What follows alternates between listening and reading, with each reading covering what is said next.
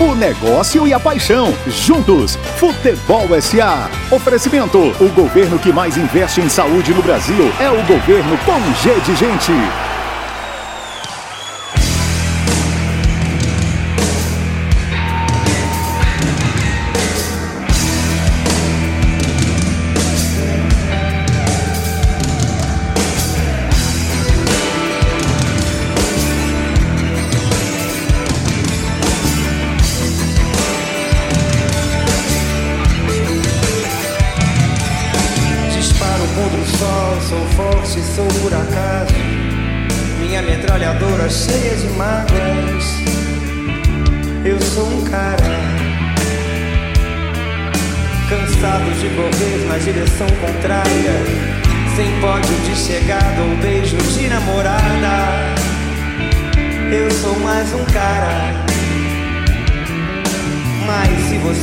Que eu tô derrotado, Saiba que ainda estão rolando os dados.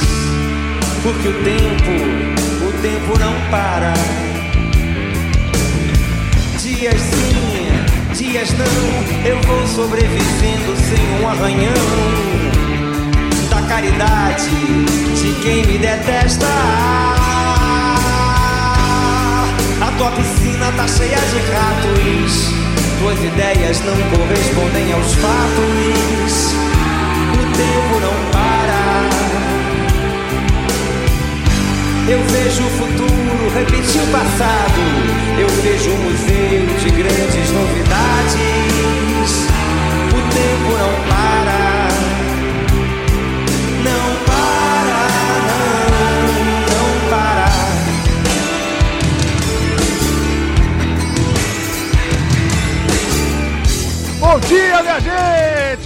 Futebol SA voltou!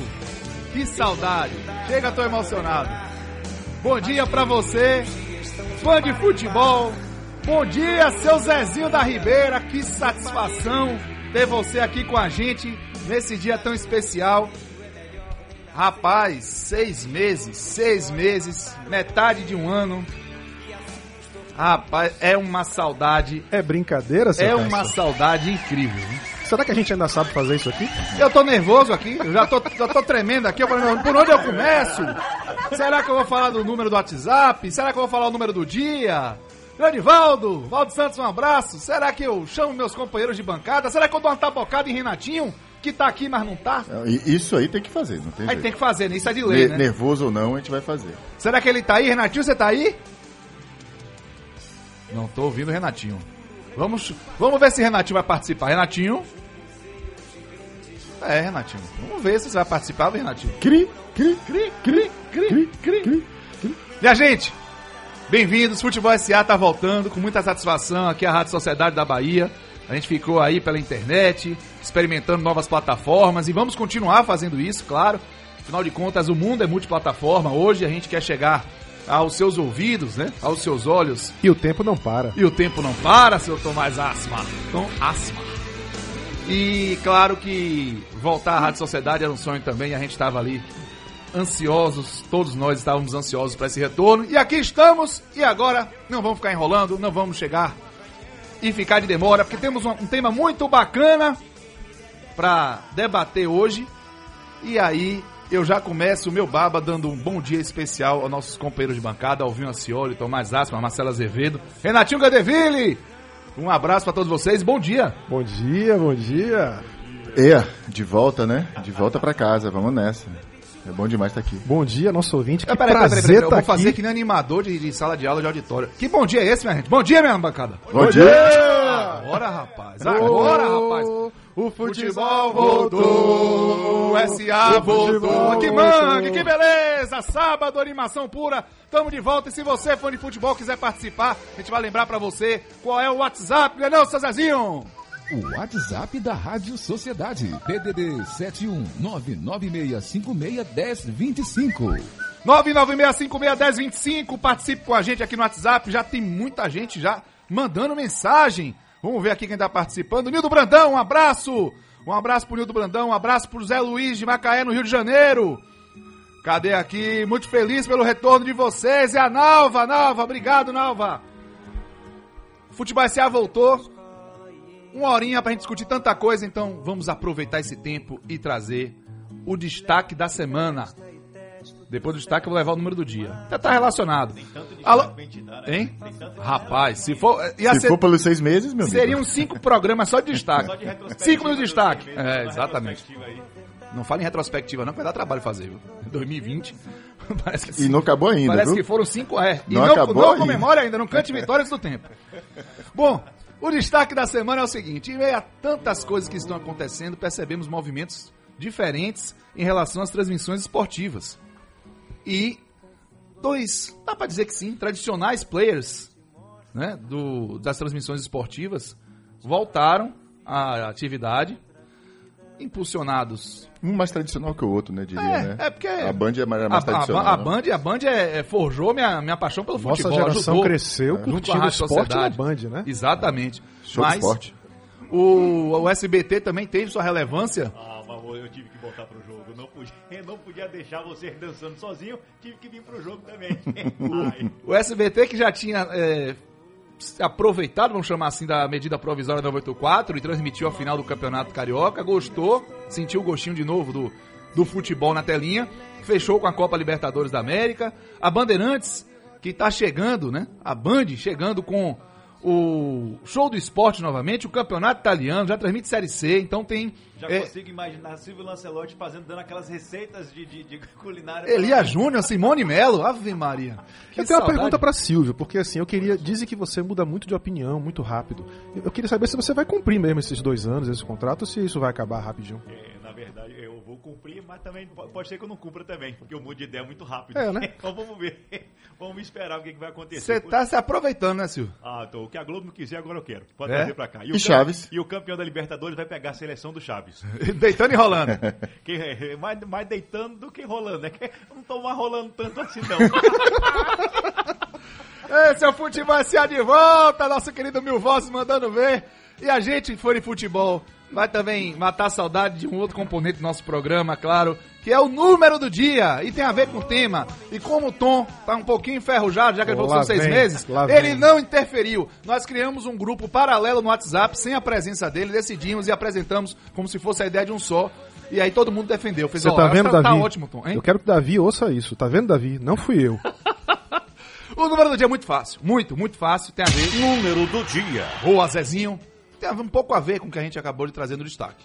R$ 39,90. Ué, você entregou mais ainda, né, cara? Ah. Você também já... Se fosse Tom, não entregava. É Mas óbvio por que esse número Cássio, não foi meu, né, Que é? Tom o Tá na- rigoroso. tá na exatamente. cara que esse número Esse- não foi meu. Não foi de Tom. R$ 39,90. Mande aí a sua mensagem com a resposta. O que significa isso? Ó, descobrir o número talvez não seja tão difícil. Difícil ser lidar com ele no mês a mês. Aí, depois, depois- que ele virar realidade pra cada um Depois de a nós. mãe sou eu. É, depois a mãe sou eu. Que absurdo, seu Marcelo Azevedo. Bom, número do dia tá aí, mande a sua resposta e agora vamos logo provocar o nosso tema, porque foi um tema, é um tema espinhoso, é um tema que provoca uma série de reflexões, é um tema que faz visitas e revisitas ao histórico das, da imprensa esportiva nacional, regional, da nossa história, né? E também é um, um tema que ainda vai provocar muita discussão, já que mudamos a forma de lidar com a comunicação e o esporte. O tema é o seguinte: existe imprensa nacional? As narrativas atuais do futebol brasileiro. Essa, esse tema pegou fogo, meus caros, na semana passada, mesma semana em que o Mano Menezes foi anunciado como técnico do Bahia, ele foi anunciado na quinta, né? Na mesma quinta, Thiago Nunes perdeu o emprego, técnico do Corinthians. Na sexta-feira, com o Mano Menezes anunciado e apresentado, o UOL colocou o Mano Menezes como uma das possibilidades De assumir de, o Corinthians. de assumir o Corinthians. Mano Menezes tinha acabado de assinar contrato, a tinta tava fresca, não dava nem pra encostar a mão.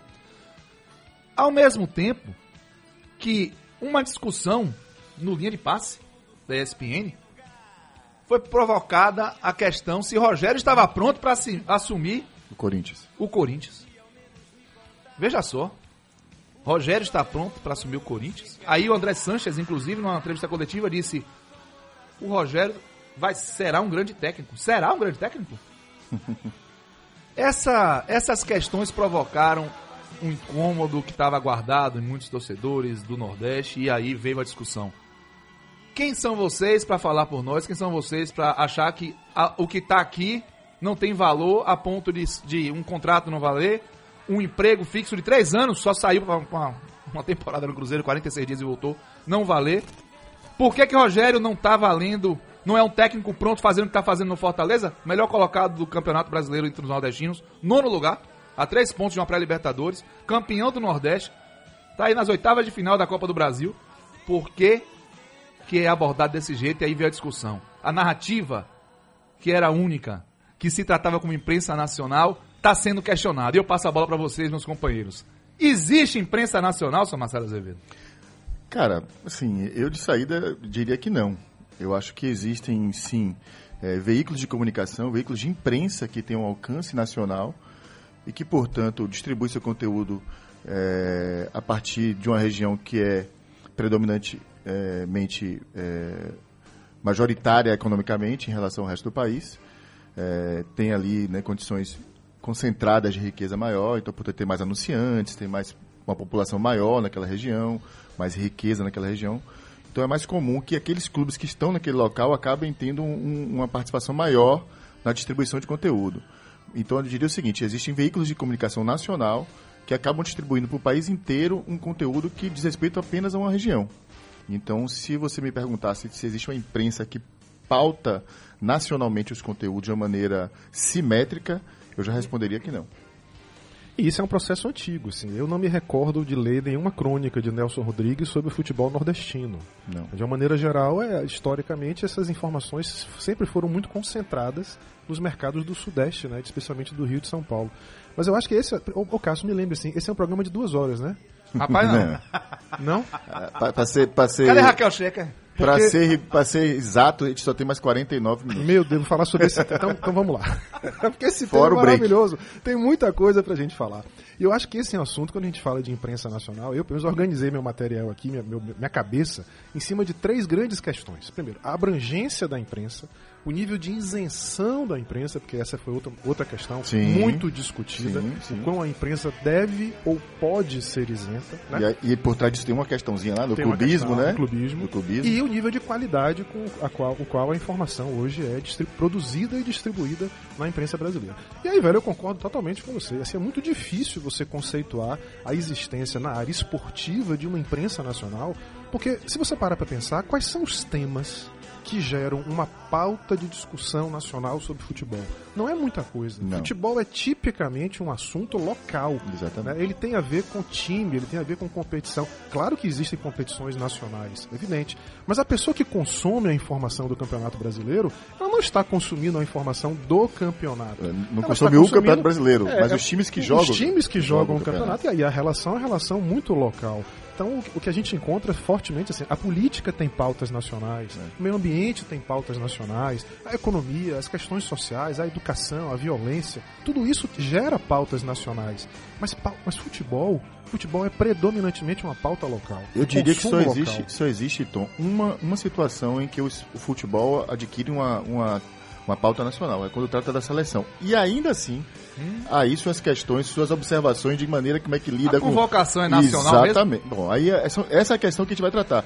Mas o assunto, o assunto seleção talvez seja a única temática em torno do futebol que permite que todo o país olhe para essa questão de uma maneira, pô, me interessa, É. eu vou falar sobre o mesmo assunto. Exato. Agora que a maneira como é tratado o jogador A ou B, time A ou B nessa questão, ela é diferenciada. E a gente tem episódios ao longo do- das últimas décadas que deixam isso muito claro. Para nós aqui do Nordeste, talvez a mais é, simbólica disso tudo, e para quem é do Nordeste vai lembrar, é a famosa convocação de Bebeto para a Copa de 98, quando era Ave atleta do Vitória, e o que se fala é que ele foi é, obrigado, não ele, né, mas a transação para ir para o Botafogo, para que ele pudesse ser convocado ali para a Copa de 98. E a imprensa ficou calada sobre isso, né? Se falou muito aqui no Nordeste, mas de maneira geral não se falava sobre essa questão. Sem dúvida. Ainda tem outra coisa. É, mesmo sendo concessões públicas, os veículos de imprensa são, são empresas privadas. Sim. E eles tomam determinadas decisões de pauta, de relevância, de importância, com base muitas vezes também nos interesses dos públicos com os quais elas interagem. A gente está falando que um veículo ela trata a informação de maneira a maximizar a sua audiência. É isso que ele faz. E essa audiência tem a ver com quem é seu público predominante, qual é a relevância do assunto, qual é a sua linha editorial. Porque da mesma maneira que veículos têm uma linha editorial política muito clara, eles também têm uma linha esportiva, editorial esportiva, Sim. também muito clara. Né? E a capacidade dessa, que essa audiência tem de atrair, de atrair anunciantes. E aí, cara, a gente está falando de duas, dois componentes que a gente precisa entender que é o impacto da, da, do tamanho da população e o impacto do tamanho da economia de determinadas regiões no Brasil. Entendi. Mas aí não deveria ser assim, né, Tom? Só para a gente lembrar, eu não sou jornalista de profissão, mas eu, eu acho que é do conhecimento público há uma diferença clara entre o que é o veículo de comunicação de imprensa e o que é o jornalismo, a imprensa verdadeiramente. Não deveria ter esse conflito, né? A imprensa deveria ter essa autonomia para falar sobre tudo, mas a gente sabe que é exatamente o que você falou. Ela acaba ficando pautada uma comercial, por né? uma questão comercial que acaba dirigindo os esforços de comunicação para onde interessa, onde há mais audiência, onde há mais público. E eu, ouvi, eu ouvi aqui no ponto. Voz do Além? É Renatinho? Sério? Eu tô ouvindo o Renatinho? Renatinho? Você tá, vocês estão me ouvindo mesmo? Ô, rapaz! Renato Guedeville, você não tava ausente, cara? Eu quero saber quem está me boicotando aí. Eu tenho certeza que não é Zezinho da Ribeira. Não, com certeza não. Rapaz, Alguém lhe boicotei, não sei quem fui. ele boicotei. Renatinho, meu querido, que saudade de você. Muito bom você estar aqui com a gente, conseguir aí, através da tecnologia, tá vendo? A gente poder unir a bancada. Fale sobre o tema, meu querido. Existe imprensa nacional, Renatinho? Cacito existe, mas é como o Tom falou, né? É mais pauta do que a própria imprensa de uma forma geral. Mas antes eu quero chamar a atenção para um grande movimento que está acontecendo com os meios de comunicação, que é a transformação da relação entre as pessoas e a informação. Esse é um ponto que a gente precisa estar muito atento do que está acontecendo, né? Hoje as pessoas podem obter qualquer tipo de informação, a qualquer hora, em qualquer lugar, e esses, essas pessoas ainda acabam virando distribuidores da informação.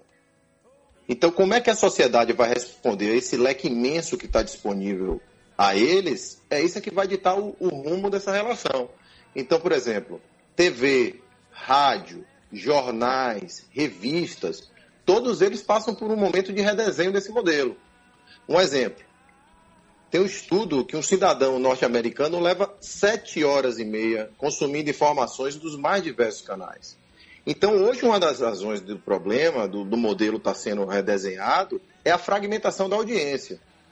Então, quer dizer, fica cada vez mais caro para você atingir uma população dispersa.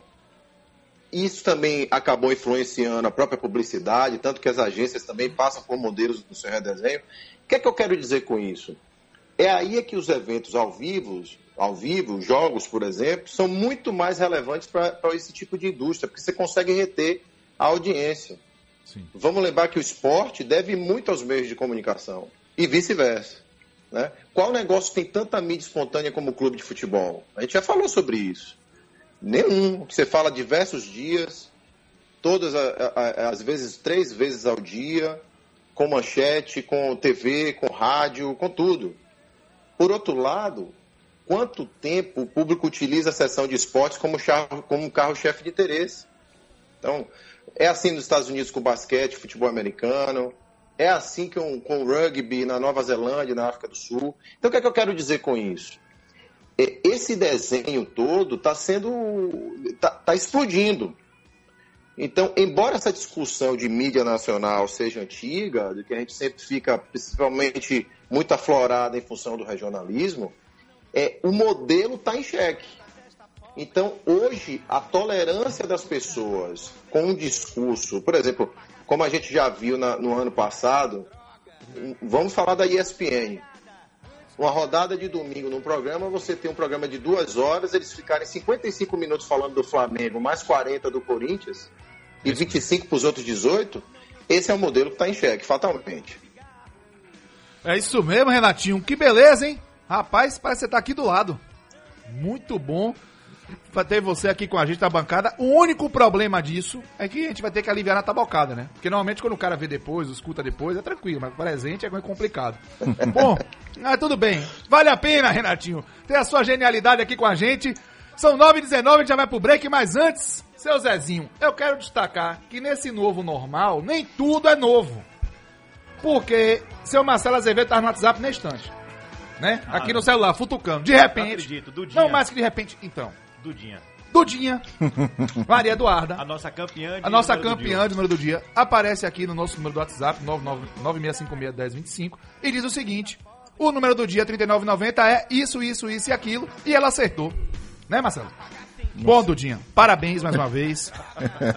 Eu fico incomodado com a sua capacidade de acertar o número do dia. É uma rivalidade que nós isenção temos. da imprensa. Cadê a isenção? Não tem isenção, não. Eu falo mesmo. Olha o clubismo. É, o clubismo tá aqui. Dudinha, um beijo, obrigado. Você acertou o número do dia. Vamos pro break que tá só começando. 9 e 20. Get the cool. Get the cool to shine. Get the cool. The cool to shine. Futebol SA. Futebol SA voltando, estamos com tudo aqui. Que saudade. Tô empolgado, adrenalina lá em cima. Parece a primeira vez. Um abraço pro nosso querido Pedro Sentissé. Grande Pedrão. Grande Tá ligado aqui com a gente. Ele, quando ouviu eu falar que eu tô ansioso e o homem entende do assunto, fez calma, é que nem andar de bicicleta. Tá aqui, dando, dando coach, dando learning, ensinando como é que faz. E ele pode, que o homem é uma fera. Meu amigo e irmão Pedro Sentissé, que já esteve aqui com a gente na bancada. Pedro Sentissé que é da imprensa. É imprensa nacional, vocês da imprensa. É imprensa nacional, esse é o nosso tema. E você participa com a gente. Um abraço pro Claudinho. Claudinho Oliveira tá aqui com a gente. Grande Claudinho. Muito obrigado pela sua participação. Um abraço pra Vera também, o WhatsApp bombando. Eu quero chamar o senhor Tomás Asmar. Eu trouxe aqui alguns números pra gente discutir, porque eu acho que essa, essa discussão é bacana, ela é maravilhosa. A única coisa que a gente tem que ter cuidado é que a gente não pode, e o clubismo né, e o regionalismo às vezes fazem isso, é a gente não descambar para um discurso vitimista. Essa é a primeira coisa. A ideia de você se tratar como coitadinho, veja só, o resto do Brasil não olha pra gente, isso não faz Eu sentido. li um texto seu que tá pra ir pro nosso site, que vai ser interessante. É, cara, isso não faz Provocar sentido, porque reflexão. toda discussão é, é- é bacana, ela, é- quando ela tem um argumento sólido, ela tem que acontecer, mas não em cima de uma lógica de vítima, né, de- até porque isso não nos cabe. Veja só, se você pegar os três times, é, os, os- os cinco times do Sudeste, e você, os três estados do Sudeste, e você somar, e os três estados do Nordeste que participam da Série A, e você somar, o que é que acontece? O Sudeste tem 51% do PIB, esses três estados têm, representam 51% da riqueza do Brasil e 40% da população. Enquanto que os três estados do Nordeste representam 9% do PIB e 16% da população. Então é evidente que, do ponto de vista de audiência e de anunciante de geração de riqueza, quando o veículo de comunicação concentra a sua atividade nos clubes do Sul e do Sudeste especialmente, ele está falando com 50% da riqueza do Brasil e com 40% da população. Isso é um dado que não dá para discutir. Mas apesar disso, se você for comparar a participação relativa do Nordeste com relação ao Sudeste, não é verdade dizer que o Nordeste é um estado subrepresentado. Não é verdade. Porque veja, cin- se 50% do 51% do PIB do Brasil está no Sudeste, 50% dos clubes da Série A são do Sudeste. Mas se apenas 9% do PIB do Brasil está no Nordeste, nos três estados do Nordeste, 20%, é, 20% Dos clubes. dos clubes da Série A são do Sudeste. Portanto, Do Nordeste. Do Nordeste. Portanto, não é verdade dizer que o Nordeste é subrepresentado. É, A participação é o dobro da participação relativa da riqueza do PIB do Estado. Então, assim, isso mostra que os clubes do Nordeste têm feito um trabalho extremamente qualificado, de muito boa qualidade. E é isso que explica por que que a gente consegue, pelo terceiro ano consecutivo, manter quatro clubes da primeira divisão do futebol brasileiro. Esse é um dado importante. Você acha que existe, então, às vezes um certo exagero em relação a essa, essa percepção de que ah, o Nordeste, em relação ao futebol, é, é tratado com, com desdém, ou não é tratado como merecia, é, por conta dessa, dessa, desses números que você trouxe, que claro que você tra- traz um número, você não tem a pretensão de fazer uma análise profunda, mas é um número que faz a gente refletir. Lembra que Marcelo, nosso grupo, inclusive, levantou alguns pontos para abordar sobre isso e eu quero ouvi-lo. E eu vou fazer uma provocação antes de ouvir o Marcelo. nosso querido Marcelo Azevedo. Será que a gente aqui no Nordeste, por exemplo, não faz o mesmo Uhum, que uhum. São Paulo e Rio fazem com a gente, que a gente faz com o futebol do Norte, com o futebol do interior? Ou a, a capital com o interior. né? O, as- a- o campeonato, eh, três clubes baianos vão estrear na Série D do Campeonato Brasileiro né, a partir de hoje. Atlético de Alagoinhas, Bahia de Feira, Vitória da Conquista, por exemplo, nós estamos em Salvador, por isso eu estou dando esse exemplo. Será que a gente consegue tratar com a atenção que a gente dá a Bahia e Vitória, por exemplo? Será que o pessoal no Rio Grande do Sul e Porto Alegre trata os clubes do interior, até mesmo Juventude está na Série B, com a mesma atenção que trata é, é, os clubes de Porto Alegre, Grêmio e Inter? Aí eu faço essa provocação. Existe essa lógica aqui também pra gente? Será que a gente não aplica a mesma lógica pra quem tá no norte, pra quem tá no interior do estado? Ah, não tenho dúvida que aplica. Né? É, Esse funciona exatamente da mesma forma. É, tá, certamente o incômodo que deve, acontecer, deve ter nesses locais deve ser o mesmo que nós temos quando nos dirigimos lá para esse olhar para a questão do Sudeste. E ainda tem uma questão que se soma a isso, cara. É, Existe pouca oferta de conteúdo. Eu vou complementar isso com a mudança que o Renatinho falou, do modelo em, em- em transição. Mas se você parar para olhar, noves fora o rádio, na televisão, há muitos anos que nós não temos conteúdo de esportivo, futebol, mesmo na capital de Salvador, voltado para o público daqui. Você tem o, Globo Esporte, que passa ali todo dia, tem um programa na Band, que Band reproduz um, um Bola, pedaço, é. e tem na TVE, com Elton Isso, também. Mas é muito pouco conteúdo para os times, o tamanho que tem os times, né? Então você acaba não tendo muito o que assistir, acaba assistindo o conteúdo nacional, que está ali no- nos programas de alcance nacional. Isso é uma questão, mas que está em transição, e o Renatinho trouxe isso muito bem, porque a internet desconstrói isso tudo, né? A internet permite que cada um, em cada local desse país, possa pro- produzir um conteúdo próprio e colocar e distribuir esse conteúdo para uma audiência que, que ele pretende. Se isso vai ter adesão ou não, diz muito respeito à qualidade desse conteúdo, o quanto ele é válido, o quanto ele está validado, o quanto de fato ele responde aos interesses. Mas cada vez mais vai ser possível. Tá aqui o Futebol SA provando isso. A gente está produzindo conteúdo hoje aqui em Salvador que está explodindo para o Brasil inteiro. O pessoal do podcast 45 lá em cima, em Recife, produz conteúdo lá no Nordeste que vai para o Brasil inteiro também. Então, assim, cada vez mais você terá a possibilidade de romper com essa bolha que existia nos grandes meios, ou seja, você só podia distribuir conteúdo se estivesse num grande veículo. Isso não é verdade mais. Então, você pode estar no seu Instagram, pode estar no seu YouTube, criar um canal próprio seu. Isso serve para um clube de bairro. Por exemplo, um clube de bairro que às vezes no interior funciona de uma maneira fantástica, né? Uma cidade interior tem um time lá que só é daquela cidade. Ninguém nunca ouviu falar. Ele pode fazer um canal de conteúdo, as pessoas da cidade vão acompanhar, gerar interesse para isso. E vou dizer mais: dependendo da forma que seja, pode ser que outras pessoas distantes dali se interessem.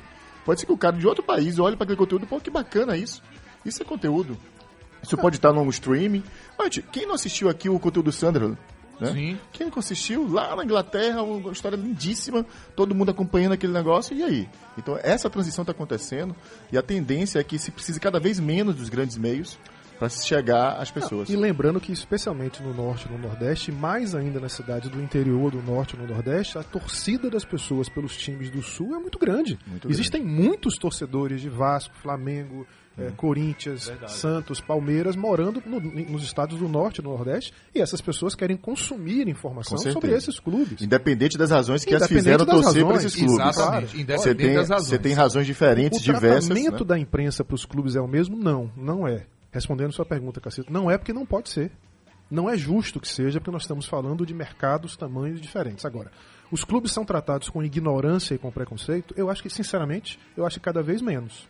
Cada vez menos. Existe preconceito? Existe. Existe este- estereótipo? Existe. E o estereótipo é recíproco. Deles com a gente, da gente com eles. Sim. Mas como a narrativa mais forte, A narrativa, aspas, ainda é deles. porque a É. história Deles que é eu digo de quem contada tá no pelos sul, que está É, no Nordeste. porque predomina a de história lá, é né? contada pelos vencedores. Né? Quem conta a história são os grandes Quem clubes. ganha a É, quem ganha a guerra. Então, assim, eu, eu- se tem um clube, Cássio, que não pode reclamar disso hoje no Brasil é o Bahia. Na gestão de Guilherme Belintani, o Bahia pode reclamar de tudo. Pode reclamar de arbitragem, pode reclamar de patrocínio, pode reclamar de, do que você quiser. Agora, visibilidade, o Bahia não pode reclamar. Belintani deu, eu nunca vi isso, Belintani deu duas entrevistas no Bola da Vez no período de um ano. Na ESPN. Eu não, não, não sei quem foi Também que foi deu- por redação Sport Nenhum TV. presidente de clube nenhum do Brasil, né? Nenhum. O Bahia foi citado diversas vezes em programas nacionais, como Bem Amigos, por exemplo, que sempre tratou o Bahia de uma maneira muito respeitosa.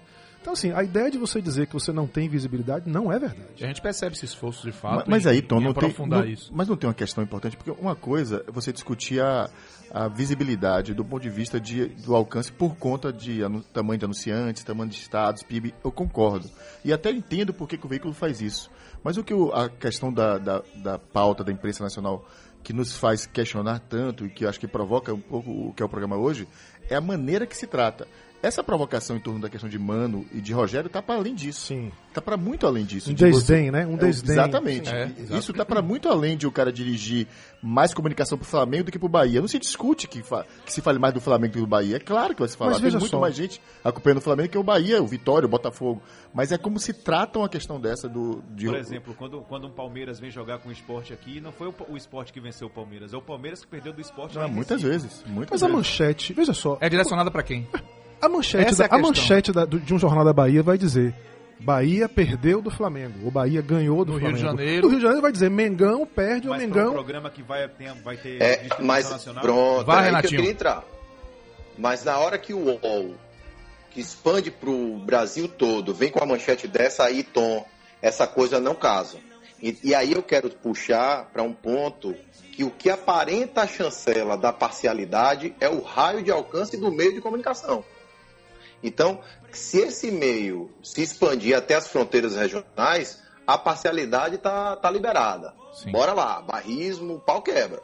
Mas se esse meio for de expansão nacional, aí a tolerância, meu amigo, não, não existe. Porque é, é, é um pouco do que a gente. Vou dar um exemplo disso. Tiago tocou muito bem no, no nosso caso do futebol SA.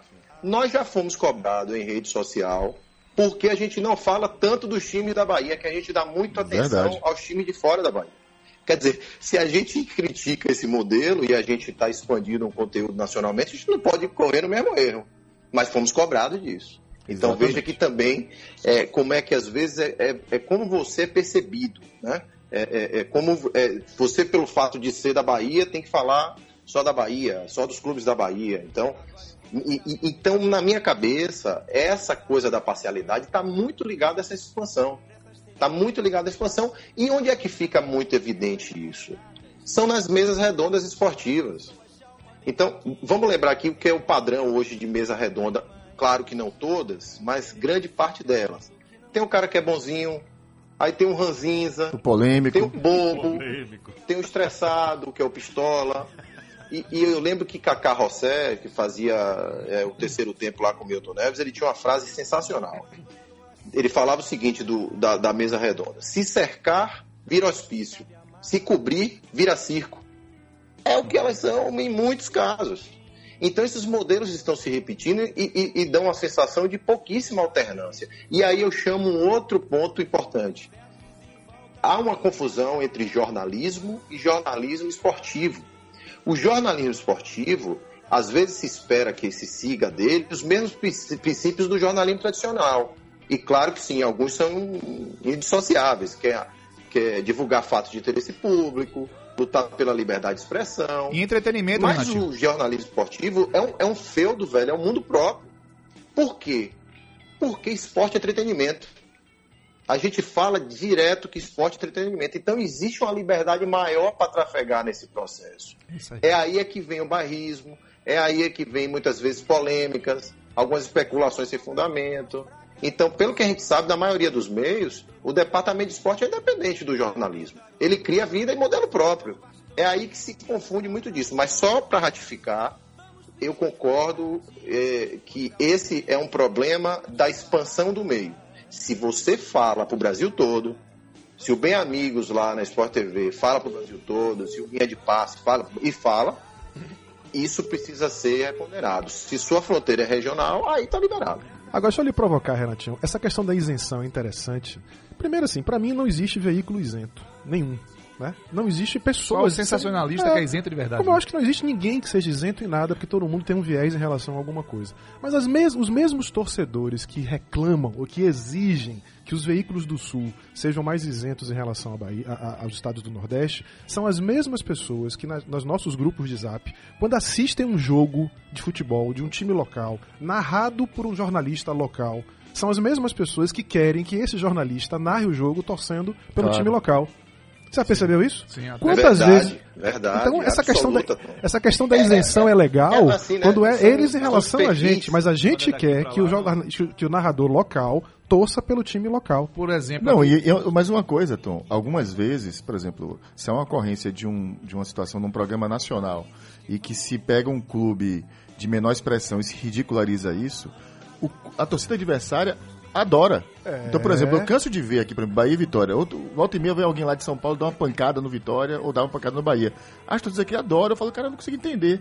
Vocês reclamam tanto quando a gente é tratado de uma maneira desrespeitosa, mas quando faz com o clube adversário, você acha normal e ainda, É. ainda dá, dá palanque pra isso. Exatamente. Ao invés de justamente você Alimenta tentar- a lógica. Alimenta a lógica, entendeu, cara? Agora, tá acontecendo um fenômeno hoje em dia que eu acho maravilhoso, que são os cronistas e jornalistas esportivos finalmente terem coragem de vir a público e dizer para que time torcem. Essa transparência, é verdade. Você vê hoje uma nova geração de jornalistas que fala isso com muita tranquilidade. E eu acho que essa transparência ela é fundamental, porque ela aumenta a sua capacidade de crítica e ela aumenta a sua isenção. Então você, torcedor, valorize quando um profissional de imprensa diz para quem torce, porque isso não, não desmerece ele, não. Pelo contrário, isso só aumenta a isenção dele. E, e tem uma situação tão engraçada, não precisa falar de nomes assim, mas quem tá no Twitter percebe claramente. Quem, quem- muitas vezes teve, teve jornalismo que era feito supostamente aí com a roupa da, da, da imparcialidade, né? E o cara comandava o jornalismo de um veículo grande, tá? Aí esse cara sabe da, da- dessa equipe e vai começar a twittar. Meu irmão, eu falo, cara, se esse cara fazia esse jornalismo desse jeito aí, meu velho, tudo que ele não era era parcial. Confio, mas olha. Imparcial, né? Por falar em jornalista, eu quero chamar um grande companheiro nosso. Jornalista. Quem? Hein? Pois é. Gabriel Galo com os nossos, nosso Grande quadro mais uma vez, Galo. 90 segundos, está aqui presente. Ele, claro, deu o pitaco dele sobre esse tema tão interessante. Fala, Gabriel. Para contextualizar a imprensa nacional, eu quebrei a pauta em três partes. A primeira diz respeito à conceituação de imprensa nacional. É comum se confundir a abrangência nacional, algo que somente veículos de Rio e São Paulo conseguem ter, com imprensa nacional. Imprensa nacional é um corpo disforme composto por um emaranhado de veículos incoerentes entre si.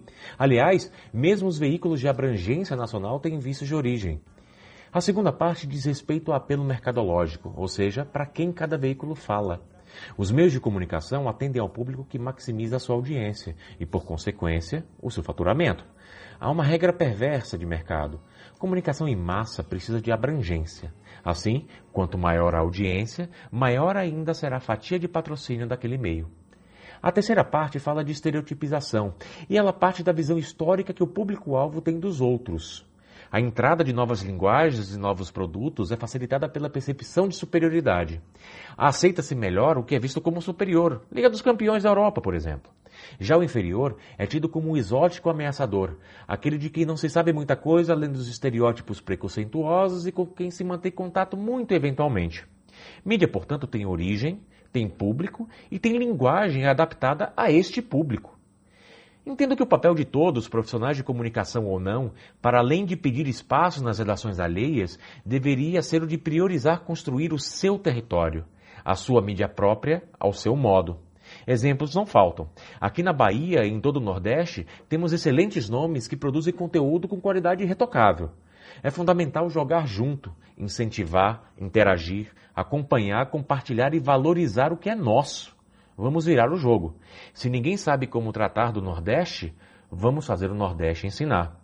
E é nesse ganho de força local que se insere este conteúdo nas mídias de abrangência nacional de maneira permanente, tornando-o tão grande que não possa mais ser ignorado. Eu sou Gabriel Galo e esse foi o 90 Segundos especial para o Futebol SA. Tom, Cacito, Alvinho, Cello, Renatinho, que alegria estar de volta, bicho. Tamo junto. Vida longa ao Futebol SA. Aliás, queria poder estar aí no estúdio e dar um abraço Tomás Asmárico em cada um de vocês. Aliás, deixa eu dar uma É falar um negócio aqui pros ouvintes do, do programa. Sensacional. Quem nunca abraçou o Tomás Asmar nessa vida Não sabe o não é sabe o que tá perdendo. Tom, meu querido, um beijo enorme pra você. Meus amigos, que maravilhoso poder dizer Sensacional, isso. Relativo. Um abraço daquele jeito. Agora sim. E até a semana que vem. Sensacional. Gabriel Galo, sensacional. O áudio já Grande foi maravilhoso no conteúdo. O final, o abraço Tomás Asmárico, é maravilhoso isso. Já, já entrou pro Agora, nosso se ele conteúdo. soubesse o que Tom Tomás Asmárico já entrou É, pro nosso já conteúdo. entrou pro, pro- pro dicionário do Futebol SA. Agora, se ele soubesse o que Tom falou no, no off sobre o nome do quadro, ele não, não mandaria um abraço tão afetuoso. Um né? beijo, galinha. Valeu. 90 segundos tá ultrapassado. Eu falei muito, literalmente. Galo, é maravilhoso contar com você. Vamos pro break que a gente volta já já. Get the cool. Get the cool to shine. Get the cool. The cool to shine. Futebol SA. Estamos de volta. Aí eu vou olhando ali pros ponteiros do relógio, vai dando ansiedade, uma angústia. Eu quero passar o sábado todo aqui. Como é que faz? Um abraço pro Marito Lima. Ele é presidente de Liga de Futebol de Santa Mônica. Valeu, Marito. Um abraço também pro Salvador Rocha em São Paulo. Tá Ma- Marito, deve, faz o seu conteúdo aí, Marito. Libera pra sua galera. Santa, Santa onde? ele falou? Santa Mônica. Santa Mônica. Com certeza a galera de lá vai assistir, certeza. vai se reconhecer, vai adorar se ver nos, nos vídeos. Paz. Manda ver. Olha quem tá mandando mensagem. Fred Sui. Pô, Fred.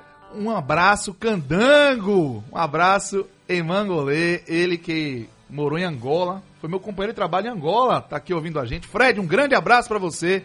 Boa sorte, meu camba. É o que ele manda aqui. Num dialeto bem próprio lá de Luanda. Jobson Silva, obrigado pela sua participação também. Que legal a participação de tanta gente aqui nesse retorno do Futebol SA, a Rádio Sociedade da Bahia.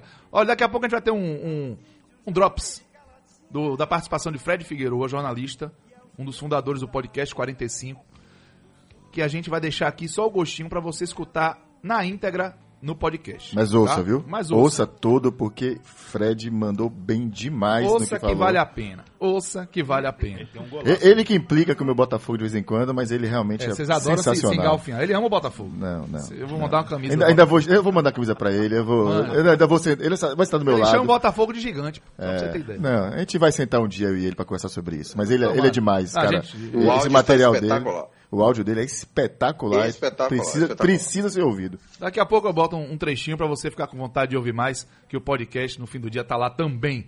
Vamos seguir em frente. Vamos seguir em frente. Alvinho, você levantou uma questão interessante. Não, eu falei sobre. Tom, Tom, Tom comentou uma coisa interessante sobre a visibilidade que foi dada ao Bahia, por exemplo, ano passado, ou então ao longo desses últimos anos que o Bahia vem recebendo alguns elogios da imprensa. Mas muito pelas questões sociais, né? Por, por quebrar alguns paradigmas, por se, se envolver em questões é, políticas, é, sociais, de preconceitos e, e tudo mais. Mas o- a, a visibilidade esportiva, Tom, você acha que ela, ela é, dá-se a mesma Como um visibilidade esportiva como, como dado na Não, parte certamente social? não. Certamente não. Não se dá. E, de novo, não é, não é por uma questão apenas de ignorância. Né? Não é que eles não conheçam. Uma parte deles conhece sim. É por uma questão de interesse, é por uma questão de espaço, é por uma questão de, de pauta de interesse jornalístico e econômico. Né? É, Na semana passada, por exemplo, um podcast que é produzido pelo UOL chamado Posse de Bola, que é um podcast que tem quatro jornalistas que têm uma, uma larga experiência e que estão todos no mercado de São Paulo.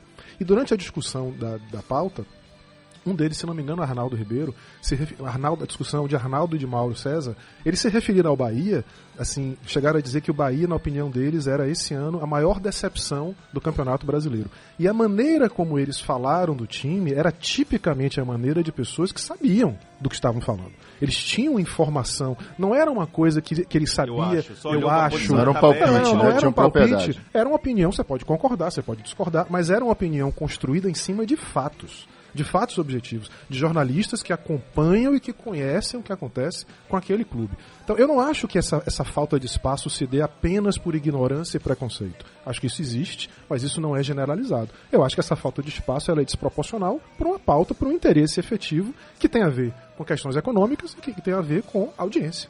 E essas são as escolhas que fazem porque o futebol do Nordeste é menos presente na mídia nacional. E aí tem um, um componente a mais sobre isso que você está falando, Tom, que mesmo lá nessas regiões, por exemplo, no Sudeste isso é muito claro, eu que venho do Rio de Janeiro, há uma- uma- um grito muito comum nas outras torcidas em relação ao tratamento que dá o Flamengo com os demais. Sim. Tanto que se, tem, se cunhou um termo verdade, chamado Saulo. Flamídia, né? É Flapress, verdade. Isso, isso. que é o tamanho de, de- É verdade. de- da imprensa que trata o Flamengo sempre com de uma maneira que não trata os demais. Ou seja, é como se fosse uma parte de nós lá reclamando igualzinho, entendeu? Aquela no passado de narrar o voo do Flamengo, Não, olhando pô, o mapinha. o Flamengo não joga. Aquela foi histórica, né? O Flamengo jogar a final da Libertadores, os caras narrando o avião levantando voo. E eu volto a Né? dizer, cara. Pelo amor de Deus. A nossa visão é uma visão de futebol de quem mora na capital de um estado do Nordeste. Vá para o interior do Nordeste, do, do Norte, do Centro-Oeste, você vai encontrar pessoas que predominantemente torcem para os clubes do Sul e do Sudeste. Sim, e que A Bahia, é um estado, Bahia, é um estado, Bahia é um estado que representa isso muito bem, Muito né? bem. O- Onde o interior tem uma presença muito grande de torcedores de outros estados, né? Muito o que, grande. O que a gente percebe é que com, com o surgimento da- das redes sociais, né? A internet 2.0, que é a internet que, em que o internauta pode devolver o conteúdo para a rede. Participa, né, Ele do conteúdo, participa né?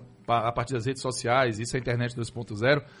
A, a disputa pela narrativa ela começou a ganhar um equilíbrio. É evidente que não tem ainda é, o equilíbrio ideal, mas a gente já percebe, a gente citou o podcast 45, existem outros podcasts, entre outros programas que começam a ganhar terreno é, num ambiente onde só as TVs penetravam, os rádios penetravam, né, o coração do torcedor. Antigamente, muita gente esperava esses 10 minutos num programa dito nacional para falar do seu time que joga no Paraná, que joga em Pernambuco, que joga na Bahia e ah, só via os gols, você não via nenhum comentário. Então, no máximo, era aquele comentário superficial. É, o Bahia do Roger tá muito bem, pronto, passa para a próxima pauta. Não é isso que o torcedor merece. E a, a internet primeiro passou a segmentar as coisas por assunto.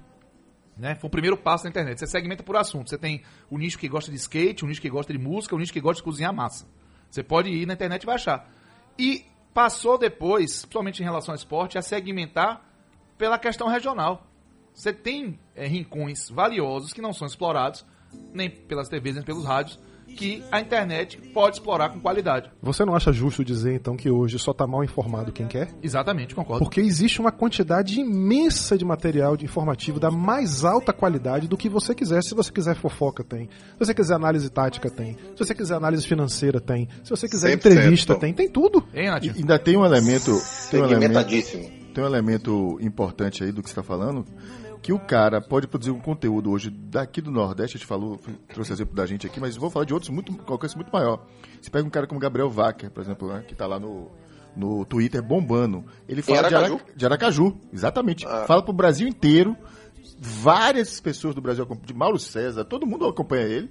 E ele produz conteúdo falando do Nordeste e fala com alcance nacional. Essa é a grande diferença. Ele não precisa mais, o Gabriel não precisa mais ir lá para o Sudeste, entrar num grande veículo, onde certamente ele seria absorvido pelo aquele sistema e ia ocupar um espaço muito menor Modelado. modelado para é. aquele negócio, e ele começa a falar do Nordeste. O Fred Figueroa, o Cássio, pô, Cássio Zipoli, ele fala pro Brasil inteiro. Ele é, ele é, ele é conteúdo pro Brasil inteiro hoje, E- a partir do E Nordeste. escreveu um livro com o André Galindo, Sim. construindo uma nova narrativa Para final de 87. para final de 87, mostrando por que, que o esporte é reconhecidamente o campeão brasileiro de 87. O torcedor do Flamengo se incomoda, se reta, houve com, é, debates acalorados com figuras da imprensa, aspas, dita nacional, mas que está no Rio de Janeiro. Hein, hein, Natil?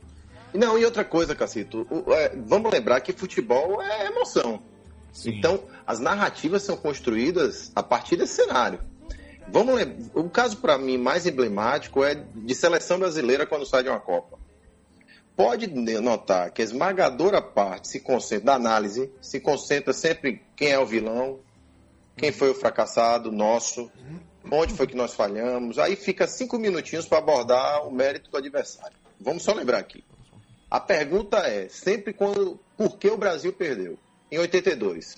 Não, perdemos porque foi a Braga de Cerezo, foi o pênalti não marcado em Zico, foi Valdir Pérez que era fraco. Esqueceram que a Itália era formada em grande parte da grande Juventus da década de 80. né? Perfeito. Ninguém fala nisso. Perfeito. Bora, bora lembrar da narrativa de 86.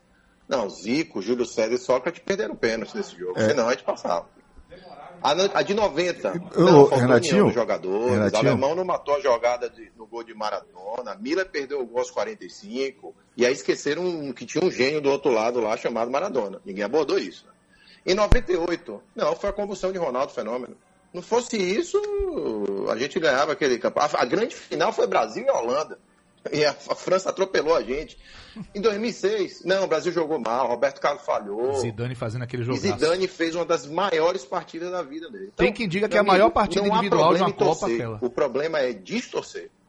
Não, é, é só para complementar o que você está dizendo, a Cacita acabou de lembrar essa questão da, da exibição individual de Zidane em 2006. É talvez, a- em Copa do Mundo, a maior exibição de um atleta que eu, que eu vi foi aquela ali. E em 86, que ele também falou, cara, eu vou só, é porque eu gosto de lembrar disso, cara. O meio-campo da França só era Tiganá, Chirrez e Platini. Só isso. E os caras falam que o Brasil perdeu. Era um timaço da França. Um timaço da França que elimina o Brasil. Mas a gente sempre fala Pois que o é. Brasil perdeu o pênalti, o Brasil foi derrotado. Esquece do time da E França. nisso a gente até desmerece atletas, não só no futebol, em outros esportes também, que mereciam um respeito maior, mas por não terem alcançado o máximo, são muitas vezes colocados no mínimo, o que é uma injustiça, uma distorção. Eu dou o exemplo do Rubens Barrichello, por exemplo, Sim. Que é muitas vezes tratado com desdém, como piada, sendo que ele construiu uma carreira maravilhosa na Fórmula 1. E rapidamente, passar para Tom, só uma provocaçãozinha aqui. Charles Miller foi o pai do futebol mesmo? Quem traz essa narrativa? Essa narrativa nasce em São Paulo, A gente já falou sobre isso aqui. não é hein? verdade? Boa. Navio inglês pelo mundo todo, os caras não passaram É aqui, não São bateram Paulo, baba numa praia não dessa bateram aqui. bravo numa praia? Mas quem foi que deu a narrativa? Quem foi que disse, ah, aqui nasceu o futebol? Quem tinha a caneta, a máquina de escrever? Eu, eu, eu Na acho mão. que foi Ariano Suassuna que começou o futebol no Nordeste. Foi? Foi no Brasil ou no Nordeste, Sassuna? É, no Brasil como todo, é, E foi no esporte. no esporte, é, no esporte. Por falar em esporte, eu vou dar, Tom, o Drops aqui pro nosso querido fã de futebol, para que ele possa ouvir um trechinho da participação do querido amigo Fred Figueroa, torcedor ferrenho do esporte. Grande craque. Amo o Botafogo, amo o Bahia. Tá no coração de todos nós. Mas um, um cara genial, com Genial. uma visão maravilhosa sobre as coisas. E a gente vai ouvir um trechinho da participação dele. Essa participação, torcedor, vai estar completa em nosso podcast, tá? Um áudio de quase 10 minutos que vale a pena ouvir todo. Fala, Fred. Antes de mais nada, queria deixar aqui um protesto que Cássio Cardoso, no podcast 45 Minutos, costuma falar por 45, 50 minutos. Quando eu peço a ele um áudio, Cássio manda um áudio de 5 minutos, ele manda um de 15 e pede pra gente dividir em 3 de 5.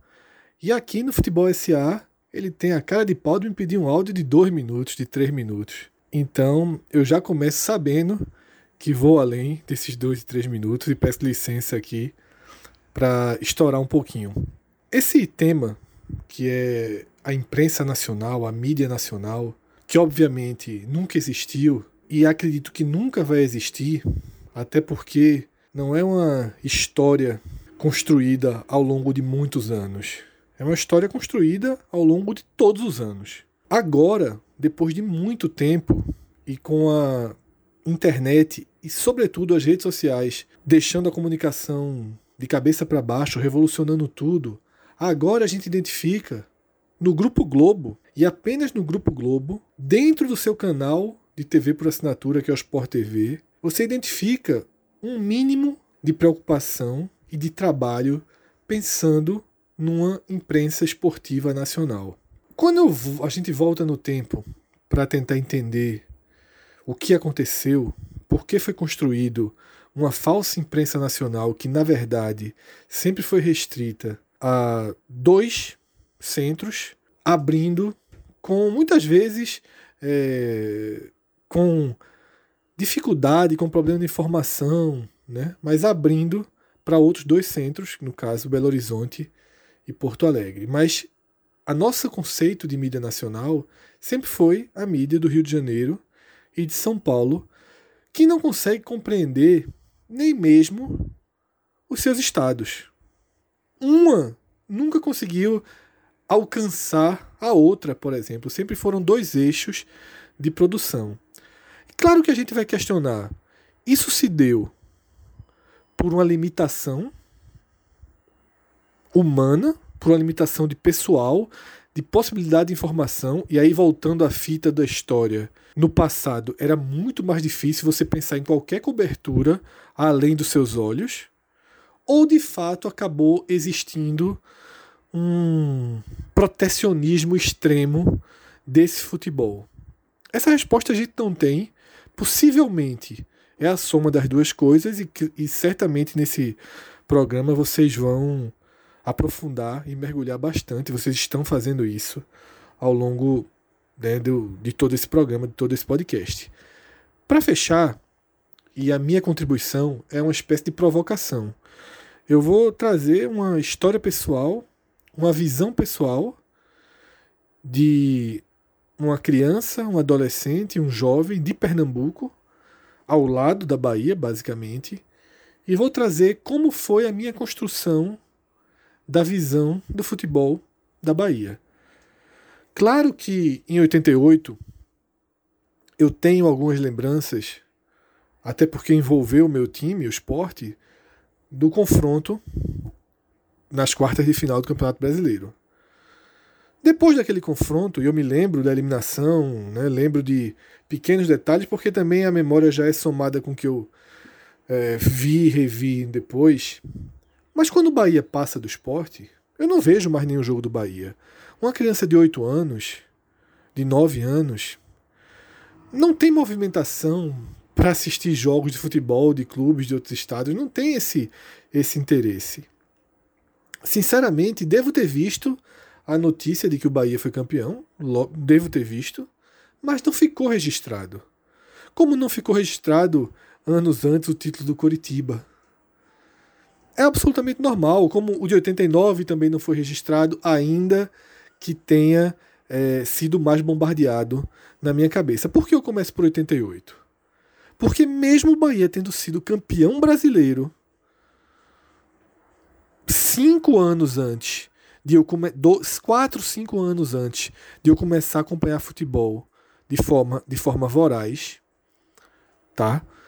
Mesmo assim, e mesmo o Bahia já tendo outro título nacional, que eu não sabia, que eu precisei me tornar adulto para ter é, essa informação, o Fred adolescente dos anos 90, que começava a acompanhar futebol de forma voraz, como eu disse aqui, que assistia na Bandeirante Campeonato Paulista, Campeonato Carioca, que se interessava por esses jogos, o que chegava para mim, no filtro que chegava para mim, já que foi a grande época do Vitória, eu até trouxe isso no podcast 45 minutos, durante mais de 10 anos. Sabe, durante mais de 10 anos, a minha visão do futebol da Bahia era do Vitória como um clube maior, mais vencedor e mais bem sucedido do que o Bahia. Claro que nos anos 90 foi assim. Mas qual é a provocação que eu trago? Por que o Fred criança, quando comprava, ganhava de presente, eu comprava aqueles jogos de futebol de botão, vinha 12 clubes e não vinha o Bahia, que tinha títulos nacionais. Por que você ia para o supermercado comprar uma capa de um caderno, comprar um caderno escolar? Não tinha nem do seu time, do seu estado. Não tinha o Bahia, não tinha o Curitiba. Por que no Globo Esporte não aparecia? Simplesmente não aparecia. A referência que se tinha na prática era comprar, comprar aquela placar no final do ano que vem uma página com pôster dos campeões estaduais. E era a única referência. Se você não estava ali, se um clube do Nordeste não, não tivesse sido campeão estadual para aparecer no final do ano naquelas páginas da placar, esse clube inexistia. Ou, para ele romper a barreira da grande mídia, ele tinha que fazer uma campanha avassaladora no Campeonato Brasileiro. Isso aconteceu com Vitória nos anos 90. Então, o impacto da construção da mídia nacional ela é muito grande. Se eu não sou uma pessoa que acabo tendo um rumo de me interessar mais por futebol, para ir destrinchando o que aconteceu, para ir somando o passado ao presente, por quantos e quantos anos teriam uma impressão distorcida? O que foi, o que era o futebol do Ceará para todos nós. O que a gente viu do futebol do Ceará durante 70, 80% da nossa vida de consumidor de futebol? Nada. É uma história recente que rompeu justamente quando começou a haver um movimento que não enfrenta a mídia nacional, mas um movimento que entende outro mercado, que é o da regionalização e a Copa do Nordeste, sua, seu fortalecimento ali na virada do milênio é fundamental para esse recomeço e essa história do qual a gente faz parte. Então essa é a provocação que eu deixo do quanto de um mínimo efeito, porque esse, esse efeito que eu estou falando aqui é o menos grave de tudo que esse conceito oco, im- imposto e que muito dificilmente será quebrado. Na verdade, o, conce- o conceito de mídia nacional pode ser quebrado. O que não vai acontecer é existir a mídia nacional. Mas foram muitos e muitos estragos e interferiu diretamente na história do futebol e mais ainda como essa história é contada. Fred, obrigado, meu irmão. Você é incrível, mas a gente tem que correr. Correr. Correr, seu Tomás Asma. É, e assim, só pra dizer que é por isso que eu acho que a gente tem que ser contra a narrativa do vitimismo. Porque é, na medida que você deixa isso de lado, você volta a ter controle sobre sua vida e sobre suas escolhas. E essa é a palavra-chave da, no- da nossa pauta de hoje. Quais são as suas escolhas, como ouvinte, como consumidor de informação esportiva? Os jornais sofreram muito. O jornalismo impresso sofreu muito. De 2014 a 2019, os, jornais, os principais jornais brasileiros perderam 14% dos seus assinantes. O jornal à tarde perdeu 40%. 2000 2014, a tarde tinha 40 mil assinantes, hoje tem 24 mil. Em compensação, você viu crescer uma quantidade imensa de meios alternativos de produção de conteúdo da mais alta qualidade. Então, assim, se, aqui- se o veículo que você hoje está assistindo não fala sobre seu time da forma que você deseja, mude de veículo. Procure. Procure, procure onde está o conteúdo acessível que é aderente ao que você deseja. Porque, no fundo, cara, o que sobrevive é aquilo que a gente alimenta. Porque alguém tá falando disso, Boa, Tom. que você quer, né, Tom? Que sobrevive aquilo que a gente alimenta. Não é? Bom, 9h57, é hora das despedidas. Velho, não tem condição não. É, correr, ó, meu irmão. A gente vai. Ô, Raquel, tá por onde, Raquel? Duas horas, Raquel. Não dá, não. A gente ficou seis meses fora. É, rapaz. Bota Bom. um troco aí, um troquinho só, um negócio aí. Tom, um abraço, meu irmão. Ah, um abraço, meus irmãos. Eu, claro, um beijo especial pra Bela. O beijo de hoje é pra Belinha. Velota. E um abraço, um beijo carinhoso pra todos os ouvintes que desejaram a nossa volta. Valeu, tamo aqui. Tchelo, meu irmão, um abraço. A mesma coisa, cara. Uma galera enorme que pedia, pedia nosso retorno. Estamos aqui de volta, galera, todo sábado agora, sempre de 9 às 10. Mas também o conteúdo depois vai subir aí no podcast. Em breve, conteúdo também de vida. A gente já chegou a fazer algumas lives, mas vamos fazer disso uma prática mais recorrente. Vai tá? prometendo, viu? Pô, vai Vamos, cobrar pra vamos, amanhã. vamos. Se vira, vai ter que se virar, meu irmão. Renatinho Guedeville, meu irmão. Te amo, fique bem aí. Tom, Alvinho, Cacito, como é bom estar perto de vocês. Belinha, Má, Ioió, Má, meu amor, te amo. Vamos nessa. Ouviu, meu querido? Um abraço, até a próxima. Cara, sensacional estar de volta aqui. Que saudade que eu tava de vocês, de falar com essa galera linda que sempre acompanha a gente, que torcia muito pela nossa volta. Tamo vivo, tamo vivo, voltamos pro jogo. Temos dar só um intervalinho no, no- do, do, do- do jogo, mas já estamos já tamo vivo aí de novo. Renatinho, um abraço, meu brother. Valeu- Renatinho. Valeu, Zezinho, Tom, Cello, Cacito. Muito bom, velho. Feliz demais por ter vocês aqui de volta. Renatinho, meu querido, um abraço e até a próxima. Aí ou aqui você estará com a gente. Valeu, meus amigos. Um abraço grande, abraço especial para Raquel Schecker, extremamente responsável para a nossa volta ao Futebol SA aí Muito na bem rádio. lembrado. E um beijo especial, lindo para a minha família e para o meu cacazinho, que eu não estarei presente, estou um pouquinho distante, para dar um abraço dele no aniversário amanhã, domingão. Ele, André Rene e o Murilo, Olha, os grandes Cacá, amigos fazem um aniversário no dia, e meu filhote lindo. Se Um irmão. fico a per vedere signore Minha gente, muito obrigado. Obrigado, Zezinho da Ribeira. Obrigado, Rosa Linda. Obrigado, Sola. Obrigado, Raquel Cheque. Obrigado a todo mundo que acompanhou a gente. Número do dia. A resposta que a Dudinha acertou. Eu fiquei até triste. 39,90. Número do dia. 39,90 é o valor do serviço de pay-per-view criado pela Band para Comembol mostrar os seus jogos de Libertadores e Sul-Americana. Vá preparando o bolso, viu? Que essa diversificação aí de serviço de streaming E é só um, viu? é, vai cobrar Tem coisa. outros. Vai cobrar coisa no seu bolso. Vamos ver como isso se adapta daqui pra frente. Mas é uma nova realidade. Muito obrigado a todo mundo que esteve com a gente. Sábado que vem tem mais Futebol SA aqui na Rádio Sociedade. Um abração e até a próxima. Tchau!